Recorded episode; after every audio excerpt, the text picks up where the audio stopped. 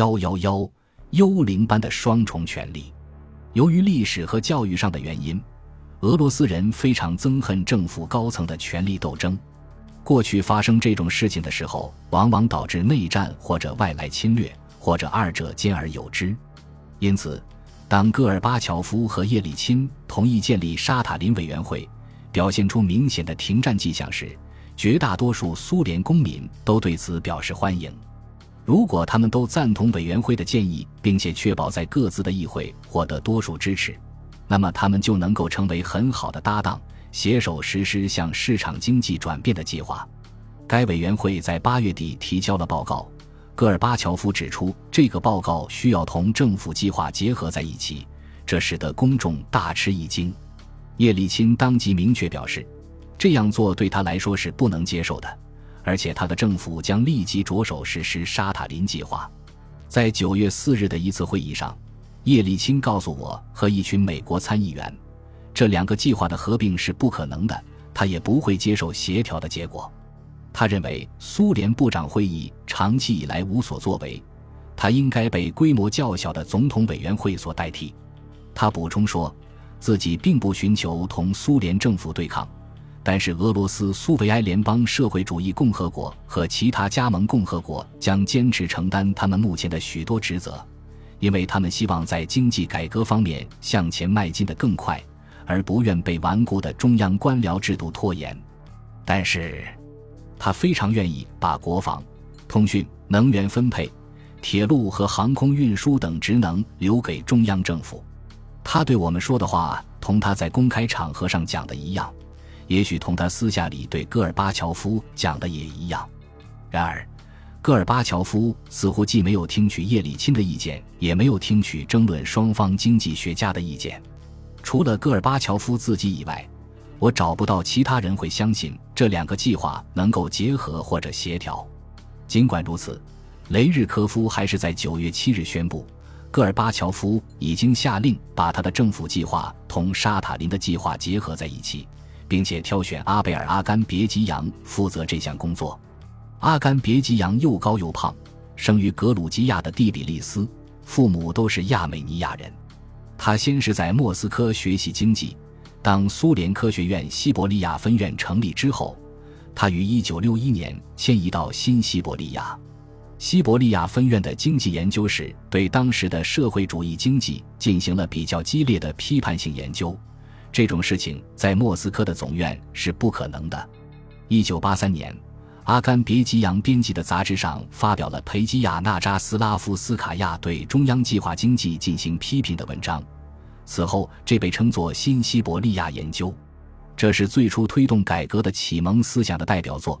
因此，戈尔巴乔夫掌权后，阿甘别吉扬和扎斯拉夫斯卡亚被双双调入莫斯科，就不是什么巧合了。一九九零年，阿甘别吉扬开始执掌坐落在莫斯科的国民经济学院，人们希望他成为苏联的哈佛商学院。虽然他依然被认为是一名经济改革家。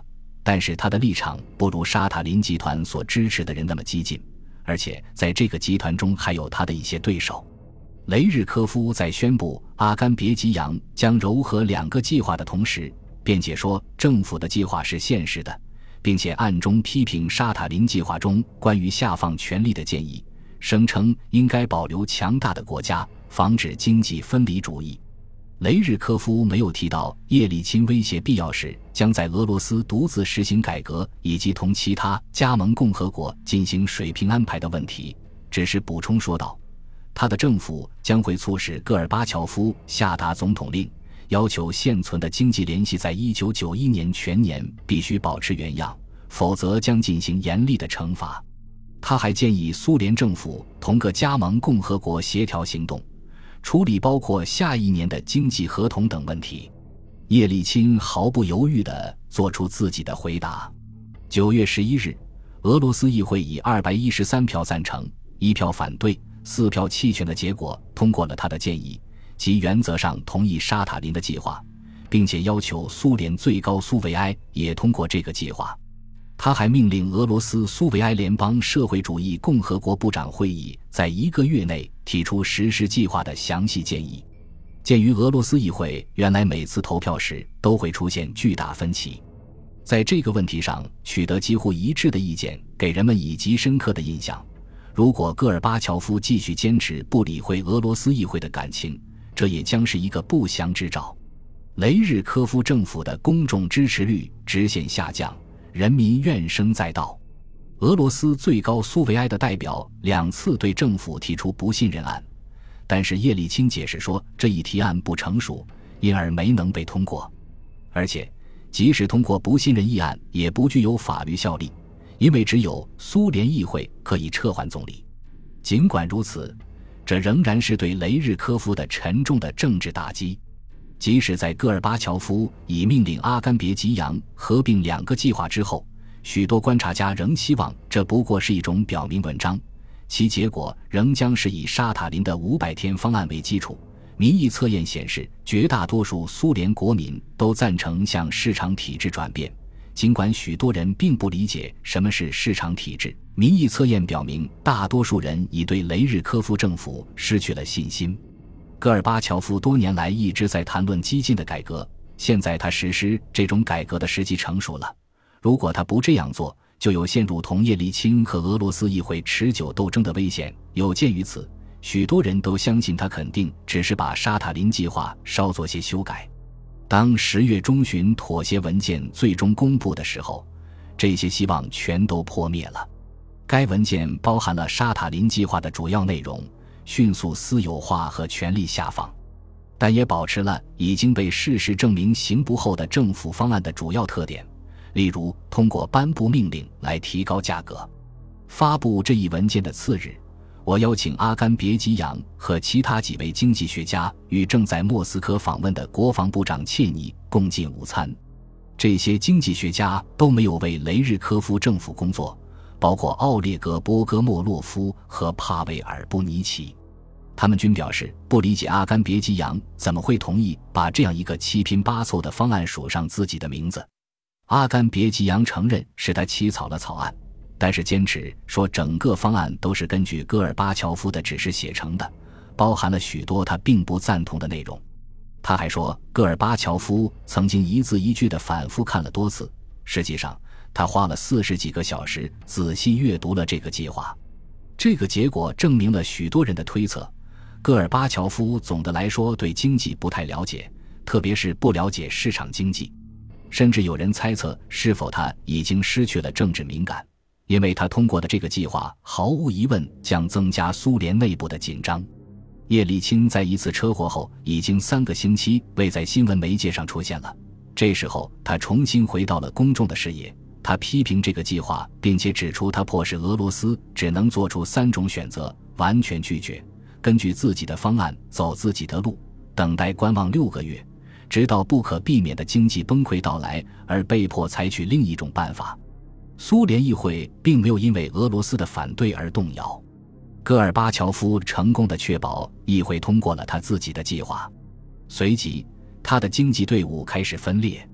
十一月三日，主张改革的共青团《真理报》刊登了一份由沙塔林委员会的主要人物署名的措辞尖锐的声明。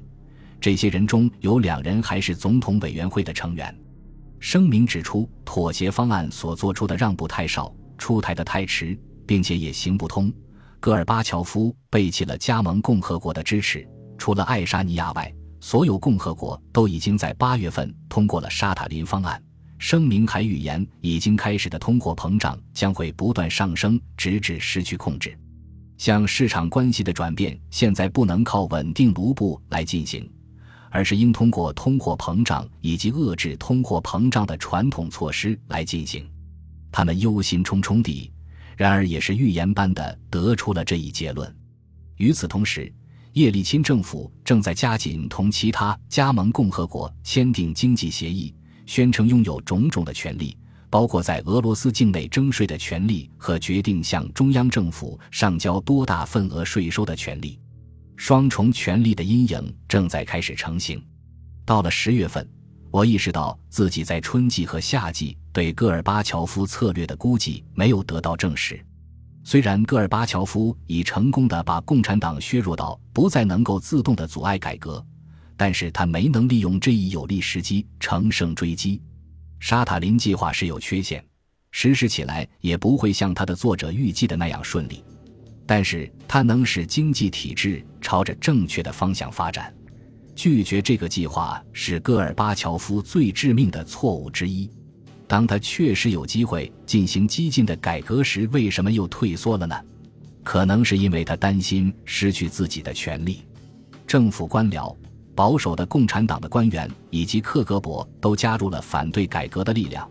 他们说，迅速的向资产私有化转变和取消中央对经济的指导将会导致公众的混乱。罢工和游行将无法控制。戈尔巴乔夫对本来可能成功的改革计划的热情，现在已经被恐惧所取代，而在恐惧下产生的支离破碎的方案是行不通的。戈尔巴乔夫的犹豫不决，加强了分裂帝国的各种离心力量。与此同时，帝国自身的统治机器也在分崩离析。本集播放完毕，感谢您的收听。喜欢请订阅加关注，主页有更多精彩内容。